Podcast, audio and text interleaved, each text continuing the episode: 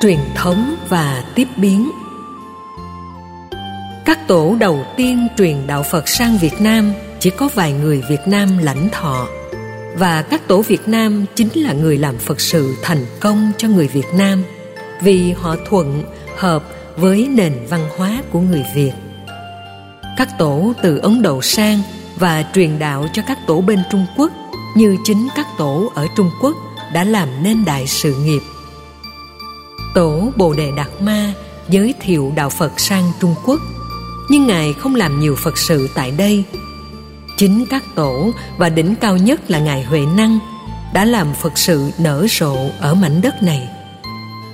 Cũng thế, nếu ta muốn làm đạo ở hoa kỳ và nhiều xứ khác, thì ta phải độ nhiều người địa phương.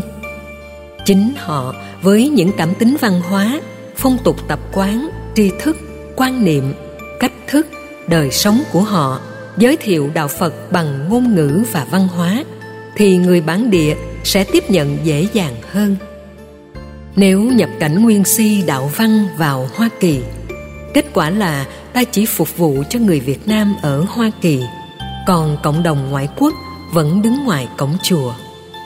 Con em chúng ta từ thế hệ một rưỡi, thứ hai trở đi, mặc dù ở trong chùa, nhưng về phương diện tri thức vẫn đứng ngoài cổng chùa, vì đọc kinh bằng âm hán việt, chẳng hiểu gì cả.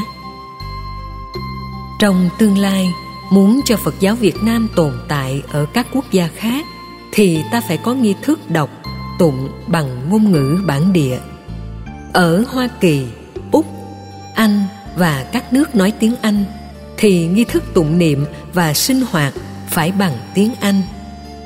Ở pháp thì nghi thức tụng niệm và sinh hoạt phải bằng tiếng pháp.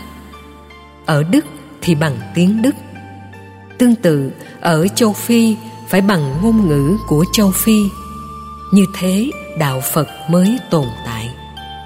Lịch sử của đạo phật hoàn toàn phù hợp với các điều như đức phật nêu trong phẩm tùng địa dõng xuất đây là biểu tượng và tiềm năng mà đức phật khích lệ chúng ta phải phát huy ai cũng có sẵn tiềm năng. Các vị bồ tát và phật đang trong tâm thức. Ta phải có niềm tin dùng chìa khóa mở cửa tiềm năng này để sử dụng một cách lâu dài và thành công. Đức phật đã chỉ cho ta thấy trong kinh pháp hoa, khi ngài vừa dứt lời, từ dưới đất vọt lên, tức là mảnh đất tiềm năng trong tâm thức con người. Với niềm tin, ta cũng làm được phật sự như các vị bồ tát lão luyện kinh nghiệm, độ sinh ở hành tinh khác. Nếu nhìn góc độ vi tế hơn, thì lời của đức phật đối với một số người làm phật sự vì cầu danh như gáo nước lạnh tạt vào mặt họ. Bạch như lai thế tôn, chúng con xin phát nguyện làm phật sự ở cõi ta bà.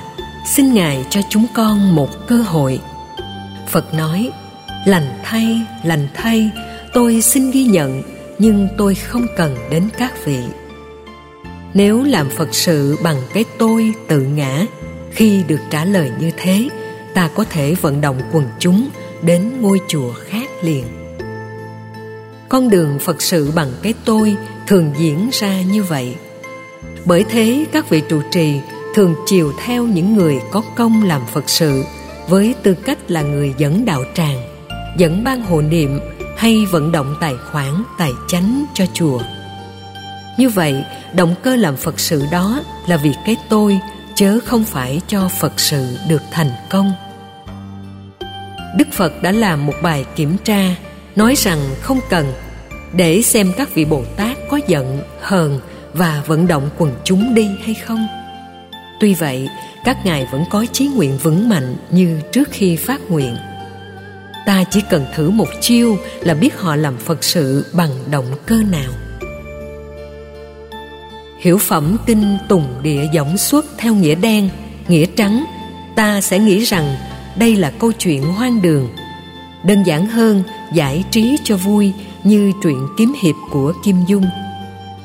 Nếu tiếp xúc về nghĩa biểu tượng của chân lý, ta thấy sự giải mã, chìa khóa giải mã và phương pháp giải mã phải ứng hợp với nền văn hóa của ấn độ là không thích nói quá rõ ràng, mà nghĩa lý thật khó khăn cho người ta phải suy nghĩ. Với cách thức dùng dấu chấm, thậm chí bằng những dấu chấm hỏi thật to, khi giải mã được rồi thì họ mừng vô cùng. Cũng như khi đọc một tác phẩm khó hiểu làm cho ta phân vân, nhiều lúc chán nản, muốn bỏ, cuối cùng hiểu ra được thì hạnh phúc vô cùng.